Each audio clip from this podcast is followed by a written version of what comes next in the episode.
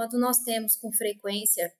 é, corrimentos vaginais, por exemplo, na maternidade, né, ou na gestação, em que, claro, a gente verifica primeiro os desafios sanitários presentes, né, e os manejos, né, do consumo de água, do estímulo de água. Uma água, por exemplo, com altas concentrações de sódio, né, é, altamente alcalinas, que tem um pH elevado,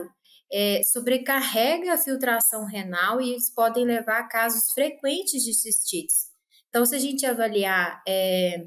essa, essa fase, né, que é a gestação e a maternidade, são fases de extrema importância, qual que é o custo, né, ou a perda que nós estamos tendo nessa questão, né?